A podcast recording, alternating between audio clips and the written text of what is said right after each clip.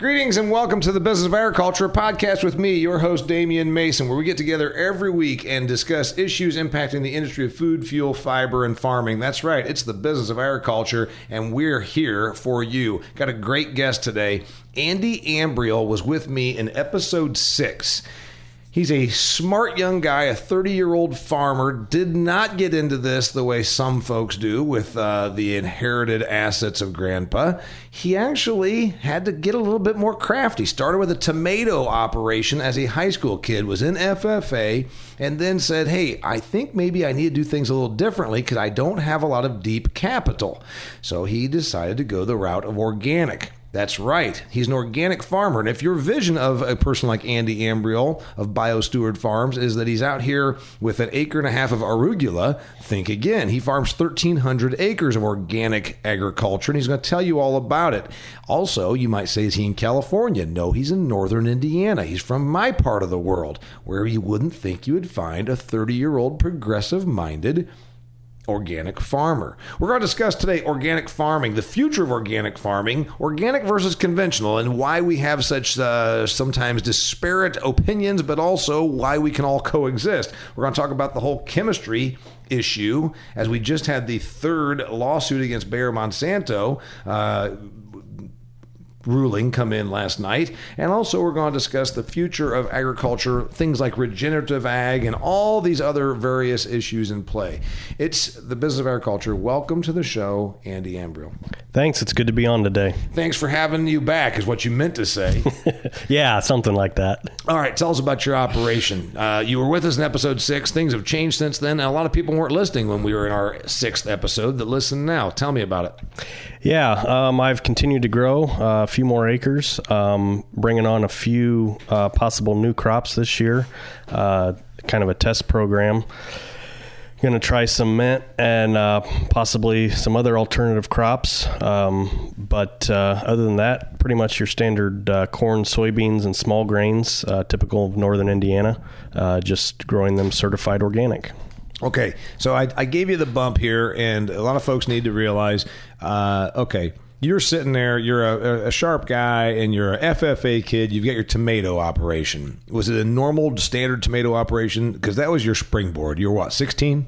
Yeah, I started uh, 16, bought a used greenhouse uh, from a, a lady and she encouraged me to stick with the organic certification because of the marketing, the market demands um, of that, and um, I had some success growing inside, and I thought, hey, uh, why not take it to a larger scale on uh, some ground and uh, started my first year uh, farming 50 acres, um, and then have kind of slowly grown from there. Okay, so you started off 50 acres, and I remember you told me way back when we met. You said, "Hey, I, I don't, I, I, don't have the ability to just keep getting bigger. I've got to be different, and I've got to have a niche because I don't have a million dollars at play here." So you were what, 17, 18 years old, still in high school, using your dad's equipment probably, and then how'd that go? Yeah, yep. Uh, I worked out an agreement with him to uh, rent that first 50 acres, rent the equipment from him.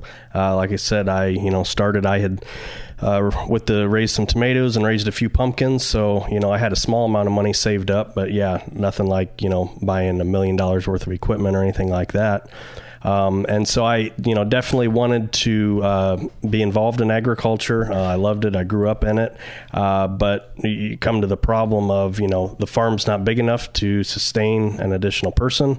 Uh, you know, limited income. This was before the big run up in corn and soybean prices, um, and it, there just really wasn't a whole opportunity. So I knew that I kind of had to forge my own way, um, and I was going to have to do things a little bit different. Uh, maybe grow some crops with a little bit higher ROI. Um, you know, the the extra labor didn't scare me because you know I'm young and ambitious and have all kinds of uh, extra labor. So um, it, it, was a challenge. I, I, enjoy the challenge. I love thinking outside of the box. Um, and I, I, started researching. I started. Uh, meeting other organic farmers. Um, unfortunately, there really wasn't any nearby, so uh, made a few trips to uh, Ohio, to Illinois, um, and uh, met with some other guys and kind of figured out what they were doing and uh, tried to bring all that information back home and tried to make a go of it. You said something really interesting there. You said there wasn't enough room. I mean, your parents were conventional farmers in northern Indiana, uh, you know, kind of operation that I can relate to, many people can relate to. But Andy wants to be a farm guy. Uh, there's only so much to go around. So you said for me to carve out my space here with my parents or to even get them to help me out to get started, I need to be reinventing this whole thing because there. Otherwise, we got to go and find three thousand more acres. Yeah, absolutely. And just to go to try to go buy the land, you know, that's that's unaffordable. Or uh, you know, try to get cutthroat in the cash rent market. You know, you end up, uh, you know, margins get compressed, and it's just it's just not a good situation for anybody. All right, so you your first foray besides the tomatoes, you said pumpkins. That was an organic operation, also. No, that was uh, conventional uh, mainly. Um, that was just uh, jack o' lantern pumpkins uh, growing a couple acres. I started doing that when I was nine, um, so I've I've always had farming in my blood and, and always loved it. When you were nine years old, you grew pumpkins, sold them on the roadside. Did you claim all that income? Okay. Of course, of course I did. Yeah. All right. So tell me about this. Uh, where does this go? First off, barley. Uh, oats. There's there's ten acres of oats grown in all of northern Indiana, and you're part of them. Uh, tell me I probably have nine of those acres. Yeah, so, so. Me, what's that? Is that for organic horse feed? Um, yeah, there's. Uh, usually I use oats during the transition years. Um, it's a really good crop. Uh, doesn't need much inputs. Um, it's it grows kind of an off time. You plant it really early and, and harvest it uh, late July and August. Uh, so it's kind of an off time of the rest of the operation, um, and uh, it just makes a makes a really good uh, transition crop, and it, it ends up going uh, for feed. Okay, so specialty feed, organic feed, and then the same with barley. Uh, yeah, the barley uh, is certified organic. What I like about the barley is it comes off earlier than wheat and allows you to get a double crop of soybeans in. Um, so that kind of creates a, a, little bit more uh, additional income. Does that barley could it go for organic beer, or are we in the right right area for that? No, unfortunately, in this area, there is some interest from some of the micro breweries, um, but in this area with our humidity, um, it's really hard to grow malting barley and get the quality that they need. So most of that is grown out west in a drier climate. One thing when I do all of my shows and speeches all over North America, you, you know, certainly we could grow, say, canola here or whatever, cotton in some area it has to have a market. It has to have the infrastructure. So that's the question. Since you're the guy with oats and barley that nobody else has, is it getting on a truck and going a long, long way? Uh, no, it's uh, it's used locally, and when I say local, uh, within about sixty miles of the farm. Um, there's some uh, dairies and chicken feed mills uh, up north that uh, they go to in the Shipshewana, Topeka, uh, Cromwell area. Yeah, those are Amish areas, dear listener. If you're unfamiliar with the part of the world where Andy and I are from, there's our Amish areas. Now, the Amish aren't necessarily demanding that we have uh, organic oats, are they? Uh, no, but a lot of the the smaller uh, dairies have gone to organic uh, simply as a way to sustain a small family operation. Um, unfortunately, they're struggling as well as as the conventional dairies. Um, yeah, a few years ago, the idea was we can't compete in with the fourteen dollar milk, but we can if we go organic. And then the problem is organic milk got glutted also. Yeah, yep. And there's uh, some some massive uh, dairies uh, in Texas as well that uh, you know thousands and thousands of cows that they call organic, but man, they really push the uh, envelope when they come to meeting all the standards. All right, speaking of organic, you, you told everybody why you did it. It just made sense from a business standpoint. You don't you don't march against Monsanto. You don't go to Whole Foods and sign petitions. You're a farm boy from from the Midwest. You did it because it made sense. You said it's this is what I have to do to remain competitive, to have a value added niche or a value added product. Is there any other reason you did it? Oh, absolutely. I mean, economics uh, um, is a, is a main main reason, but also um, I, I like not being able to, to have to handle all the uh, the chemicals, not have to worry about it, not bring any of that back home with me. Um, like a lot of the the environmental uh, benefits of using cover crops and and all that type thing as well. Um, you know, the thing with organic. Uh, especially with the way the prices are now, there's some people getting into it strictly for the money, and uh, that's happened in the past as well. And those people are no longer in it because it is it's a lot of extra work, and and your heart has to be in the right place to be able to uh, put up with all the the unique challenges um, you talked that about it faces. the time. You talked about the timing also. You can't decide I'm going to be an organic farmer tomorrow because there has to be a withdrawal period of the land because it needs what three or five years before uh, of no chemistry on it before it can comply. Is that right? Yeah, it takes three years to transition from a conventional field to a certified organic. So you have to have um, a pretty big investment uh, to going into it. So it's not something that you just want to jump into and uh, see how it works and then figure out it doesn't because uh, it's it's not going to be very good uh, economically for you. I figure the first three years you're, you're lucky if you break even, and then uh, you know once you get the certified prices then it, it gets a lot better. But it's, it's definitely an, an investment and a, and a learning curve. You said that thing about your parents, and you decided it was a w- way to work it for you. Do you see this as a path for the next person that's a 16 year old kid that had his own pumpkin patch that he says, I want to come back and be a farmer? Or she, I'm not being sexist, it could be a she, of course. He or she says, I want to be a farmer, but I'm going to have to do something that's small because I don't, I, I don't have the ability to go and grab 3,000 more acres. Yeah, absolutely. Um, it, it's it's a good opportunity. Um, you have to to kind of be able to write your own path, and um, you know there there's not a whole lot of uh, you can't just go to the neighbors and see what they're doing. Um, but yeah, it's it's a great opportunity uh, for for anybody uh, younger trying to get into ag, and it's interesting if you look at the demographics of uh, organic farmers versus conventional farmers, it's almost a night and day difference. Um, I don't know the numbers off the top of my head, but there's a significant amount of organic farmers in the 30 and under group. Uh, where you look at conventional farmers, most of them are uh, 50s, 60s, and 70s.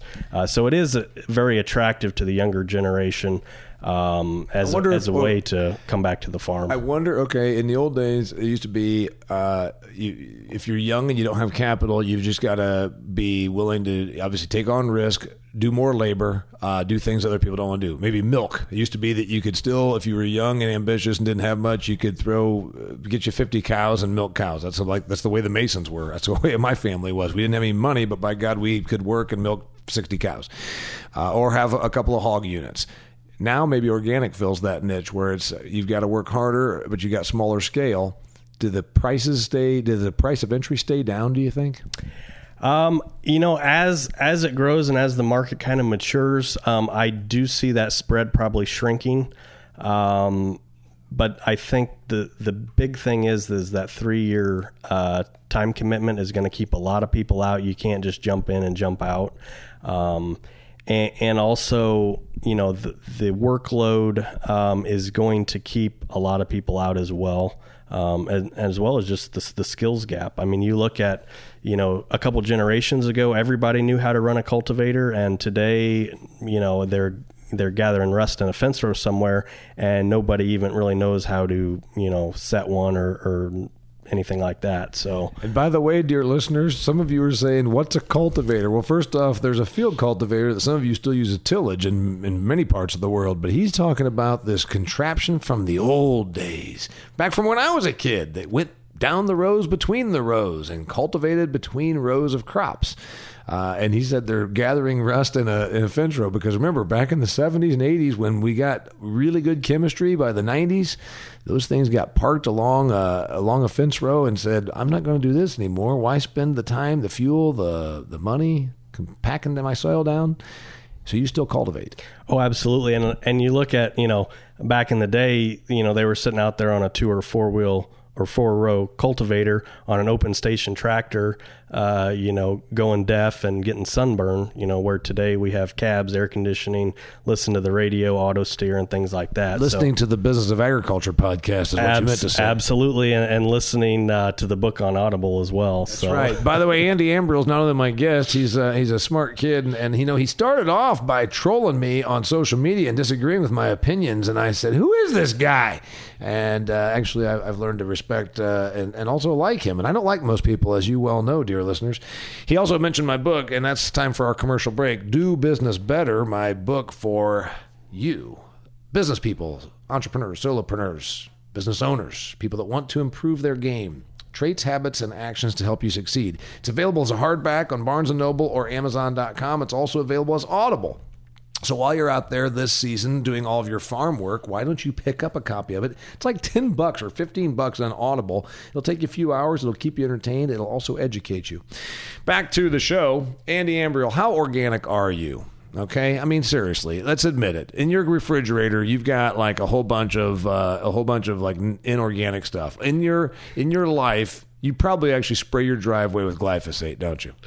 Uh, occasionally I have been known to spray my driveway a little bit. Uh, but uh, in the refrigerator, we, we eat quite a bit of organic. Uh, most of our meat uh, comes from a local uh, grass fed farm. Um, you know, we still go to McDonald's, whatever, you know, when you're in a hurry or whatever. We're well, not. I'm sitting here looking at you. You don't look like you're all that healthy. I mean, come on now. I mean, I bet you I could pinch an inch. Oh, yeah, definitely. Definitely. oh, but uh, no, we, we try to uh, you know, eat it, eat as good as we can as uh, you know what what our schedule and uh, finances allow. All right, we're going to talk a little bit later on about regenerative agriculture because I made a point that it was a brand new term, and, and people like Alexandria Ocasio Cortez were spouting it, and she wouldn't know regenerative agriculture from uh, you know regenerative herpes. But uh, here's my thing: some organic practices I think are amazing. That thing where they try and keep cover crops on it and then crimp them. Because I've said repeatedly, soil is agriculture's most valuable asset, the most important resource we have, the most important thing we can protect, pass on to our heirs soil. Do you think organic does a better job with soil? Or do you think with all the tillage and the compaction and whatnot, you know, what's the what's the trade off? Well, I mean, there's uh, there's good and bad ways to uh, implement the uh, organic standards. Um, I think for the most part, when you from the bird's eye view, organic farmers are more concerned about their soil uh, and soil health than conventional conventional farmers i would say on average now you know there are really good conventional farmers and there are really bad organic farmers um, but in order to be a successful organic farmer, you have to focus on the soil and not just uh, the crop that you're going to grow that particular year. Um, you know, soil health uh, for me personally is is very very important. Um, you know, anything that I can do to build that up um, is, is going to give me uh, rewards in the future. Um, you know, not just in my lifetime, but in future generations as well. Um, I think that's that's one thing that conventional ag gets wrong is you know they're mainly focused on what crop can I grow this year for the most profit, and uh, yeah, I'll I'll see what I can do on soil. Uh, maybe put in a grass waterway if FSA pays me to do it. Um, so there there is uh, on average, I would say, a large disparity in in that context. Well, that like you said, that's that's not it's not a conventional versus organic. There's just people that really look at the soil as as their future and their grandchildren's future, and there's people that say, "I'm going to mine this place for tomorrow." And unfortunately, here's the property that you have, and, and and here's the property I have, and sometimes we we might be across the road from each other, but by God, they've been treated differently for the last hundred years, and that matters. Yep, absolutely. And uh, you know, you bring up regenerative agriculture. It's you know, sustainable, regenerative, all those are kind of buzzwords. Uh, but but you look at you know not just keeping your soil where it's at or keeping it from eroding, uh, but but actually you know creating more topsoil, uh, creating uh, deep down fertility, increasing organic matter, and things like that. Not just there's a difference between not destroying it and being able to actually uh, regenerate and uh, maybe get the soil closer back to when it first came out of a forest or first came out of a prairie. All right, so tell me about regenerative agriculture. You're jumping ahead, but that's okay because we're pretty fluid here on the Business of Agriculture podcast. Regenerative agriculture. You've got a company called BioSteward Farms. You're you're all about organic because that was the right decision to make. Regenerative agriculture, I first heard it from Alexandria Ocasio Cortez, who does not know anything about the business of food, fuel, fiber, farming. And I said, okay, this is all neat. But also, I've heard a lot of other politicians that have neat, neat buzzwords and buzz phrases. You sent me a link to the uh, information about regenerative agriculture. Explain it and tell me what this really means for us. I mean, it's been around for a while, um, and, kind of as a, along the lines of if if organic uh, standards were followed. Uh, to their intentions, I think every organic farm would be a regenerative farm as well. Um, unfortunately, in some of the rulemaking, some of that's kind of got lost in the weeds a little bit. Uh, but regenerative agriculture um, is actually more focused on uh, building soil and looking at the whole uh, context of the farm and not just singulating out uh, one particular uh, crop or one particular field or anything like that. Um, you know how things, how the whole puzzle fits together, and not just looking at each each individual piece. Yeah, well, I, what's interesting to me is again Alexandria Ocasio Cortez wouldn't know uh, you know peas from peanuts. So the the point that I'm going to make is anybody that's a long term, long horizon, business minded agriculturalist is a regenerative farmer. They're saying things like, "Yes, I want to use nutrients. Yes, I want to use cover crop. Yes, I want to use uh, reduce my tillage when I can to keep the compaction off that. I want to." I'm, I'm, trying to understand why that's not just great practices for your ground. Is that what regenerative really means? Uh, yeah, but I think it's it's probably taking that as a step up from what you normally see. Um, I know right now the four R's are are really popular. You know, for fertilizer, right place, right product, and all that. What's um, the other two? I'm, I'm learning. Uh, right product, right place, uh, right time, and I don't know. I'm not a fertilizer salesman, uh, but well, probably the fourth one. If you're a fertilizer salesman, is uh, right company. Uh, yeah, yeah, yeah. But or, but or you know, write the check. That's yeah. probably the other fourth. Yeah, fourth right. I think write the check might be the last one. I'm not sure, but but at the same time, you know, if you're if you're getting recommendations from your fertilizer dealer. Uh, are they going to recommend that you, you know, maybe plant a cover crop and cut back on your nitrogen use, or you know, plant a cover crop that's going to hold on to your phosphorus, or uh, you know, something like that. No, they're going to sell. They're going to sell you today, yeah. probably, and that's not being mean. And we're no, saying, that's the business they're in. The business they're in is they yep. for their for them to take their wife to Cancun on the fertilizer incentive trip. They've got to move some. They got to move some fertilizer buggies, right? Yeah. Yep. Absolutely. And that and that's where it's up to each individual farmer to have the foresight uh, to run their operation in the way that's best for them, and uh, you know, not just uh, go to the co-op and have, plant whatever seed they recommend, put on whatever fertilizer they recommend, and write the check. Because uh, at the end of the day, and especially the way commodity prices are, uh, you, are going to be writing more checks than uh, signing the uh, front of the check instead of the back of the check, as like uh, Gabe Brown likes to say. Um, I like to sign the backs. Yeah, the it back seems, is always better. seems like I sign a lot of the fronts. Uh, okay, you like to keep up with some of my stuff. Let's talk about let's talk about the future.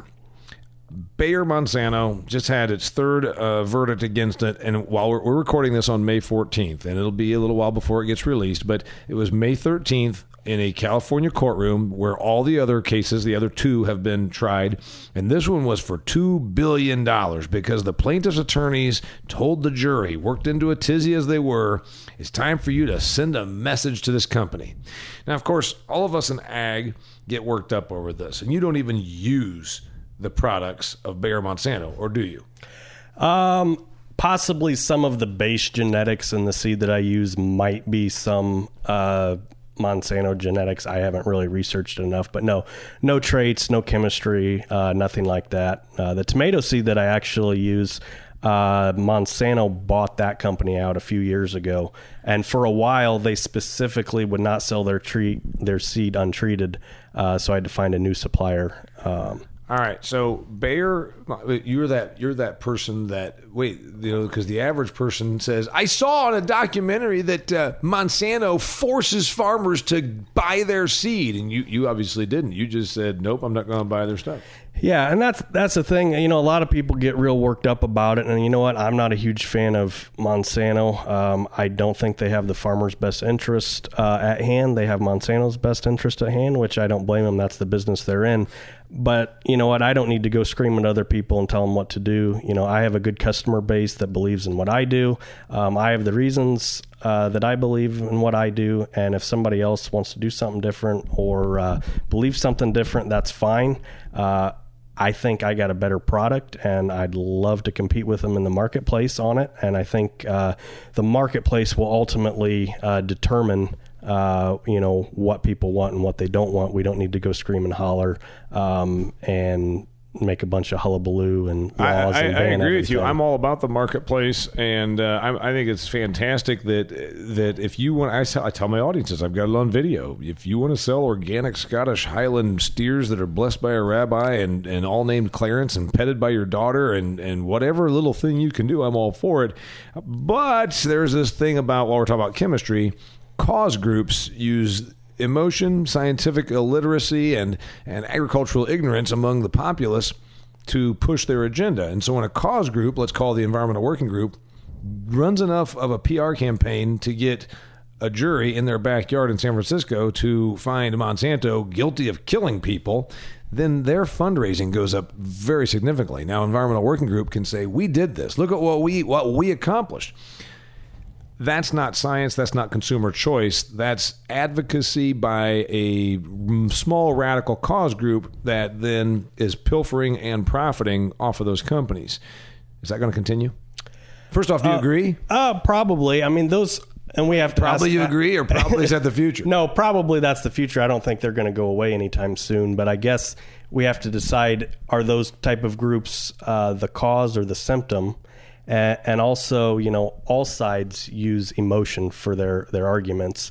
Uh, you know, you hear in the ag community a lot about uh, how many billion people that we're going to have to feed, or you know, if everybody was organic, then half the world would starve, and things like And by that. the way, I'm not sure that's the case either. but you and I both agree that feed the world has been a mantra for the time that I was born, the time you were born, from the time agriculture was born. It's all about feeding the world. And as we pointed out, that's not going to be an issue. We're feeding people better than we ever have, and there's more of them. We we're not going to have that issue on Feed the World. And that's one of my podcasts. If you're listening right now, dear listener, you're saying, "What's he talking about?" Go back a couple episodes, and Feed the World is not going to be an issue because we have the productivity, and we also are going to have less people.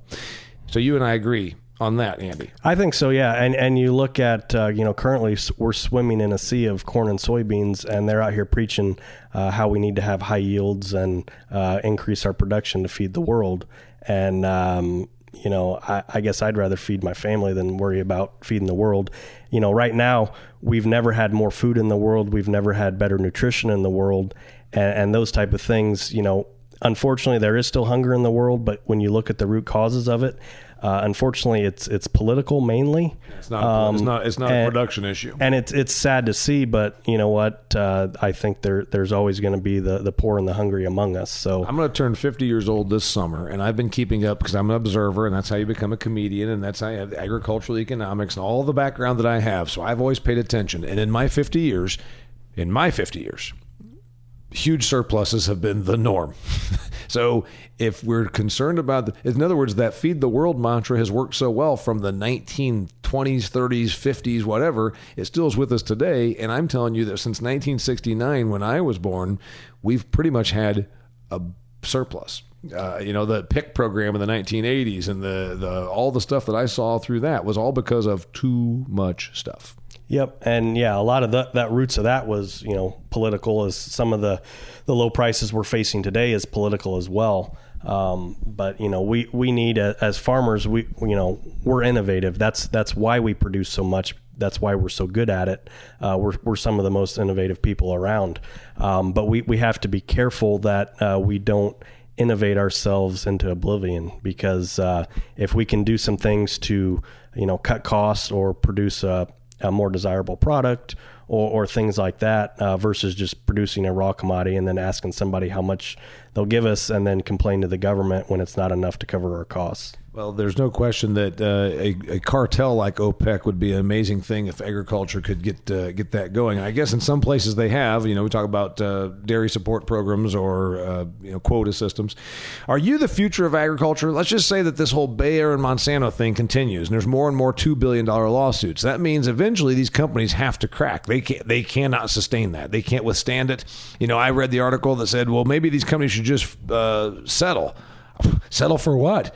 My God, we don't have the money. So settle into bankruptcy is what it looks like. So does that mean do we have a future of no chemistry? Um, no, not no chemistry, um, but we're going to have a lot more uh, chemistry from more natural products. Uh, you look at the biopesticide market; it's growing leaps and bounds. Uh, people would rather use a pesticide from a plant than one that's made in the lab, uh, even though if the you know molecular structure and all that is similar. Um, it's just kind of human nature that you know people trust plants more than they do chemists. Um, you know that market is going to be huge. Uh, the certified organic market is going to continue to grow, I believe. Uh, is it going to be the majority? I doubt it. Um, it's real close, especially in a lot of areas. The fruit and vegetable market is close to fifty percent. Um, the Wait a minute, say it again. Fruits and vegetables close to fifty percent on what? um, on on the east and west coast of sales. Okay, of market share. Yeah, market share. Okay. Yeah. Um, and so that that is probably Overall, I think organic's like eight percent, but of course, it wouldn't be so much in meat or Yeah. eggs. It would be Yeah. on fruits and vegetables, dairy, things like that. Um, and and as as the market grows and gets more mature, uh, that price point in the grocery store is going to come down. So that's going to open it up to a lot more people being to being able to afford organic. Um, you know, is organic going to be 100% of the marketplace? I, I doubt it. Um, I would say somewhere between 30 and 50% will probably be the peak. What if we also just see? You said 100% of the market. What if it's not 100% organic? What if we end up just going closer to like 80% organic? We get these chemistry tools taken away from us, but we still have to use this and this. Now, it'd be good if we make that decision and the marketplace makes the decision and not a jury in San Francisco. Oh yeah, absolutely. And uh, you know, I think the the push on on farms is uh, more regenerative, using more regenerative practices. You look at just simple things like uh, the adoption of cover crops in the last ten years. You know, ten years ago, people were saying to cover what. And uh, today, as as I drive around, uh, there's quite a few fields that are green out there, not just with uh, henbit and chickweed, but uh, maybe with some cereal rye and annual ryegrass as well. Uh, so you're getting to see more and more of that. Um, you know, it it's uh, it's kind of an individual farmer innovation because they're you know the universities they don't have the research and things like that. Um, so it, it's taking time, but uh, farmers are figuring out that uh, a lot of these regenerative practices um, will save them money. Um, and you know, in the low commodity prices, uh, being a low cost producer is, is the name of the game.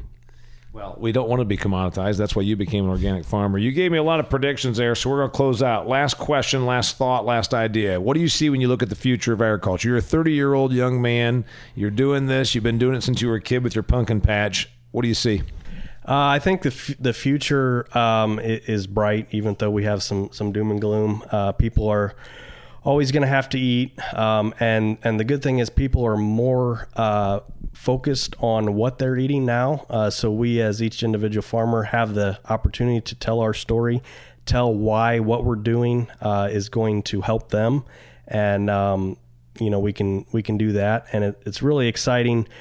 I think uh, on the equipment side of it, uh, ever since the dawn of time, uh, bigger, wider, faster has been the uh, the name of the game, um, and it's really interesting to see uh, once we get some automation on machines, uh, what smaller, more nimble uh, equipment can do. Um, you know, we're going to have probably some different crop rotations, uh, possibly uh, growing two or three crops together um, in the same field and the ability to harvest them separately. That uh, there are certain biological uh, benefits of doing that, um, but you know we just don't have the equipment that can handle all that. Um, that that's going to be exciting. Um, there there's a lot of uh, ways to reduce um, our pesticides, our fertilizer use, um, you know, encouraging beneficial insects and things like that. Um, that as we get more research, um, we're, we're going to figure out um, a lot more ways to use those things and how to use those things to get the, the biggest benefit. Um, where five years ago, uh, you know, they were just either somebody's idea that they couldn't really prove or uh, possibly just uh, just discovered in a laboratory. So uh, the actual application of those discoveries are going to be very exciting in the next 10, 20 years. So, uh, are you excited? Oh yeah, I'm excited. I'm I'm going to be around in ag for a while. All right, Andy Ambriole of uh, BioSteward Farms has been my guest. This is the Business of Agriculture podcast, as you well know. If you want to follow Andy Ambriole, he puts some interesting stuff up. He's very active on Twitter. It's at BioSteward Farms. Am I right? Uh, yep, that's correct. So- any- anybody else do they need to find you any other way? Uh, nope, that's about it. I do I do have a Facebook page as well. Uh, I don't get on there very much, but uh, yeah, we can uh, argue on Twitter as I go up and down the field. Got it. And unless you're watching Netflix, like we're hearing. All right, it's the Business of Agriculture podcast. Thanks for joining us. Till next time, I'm Damian Mason.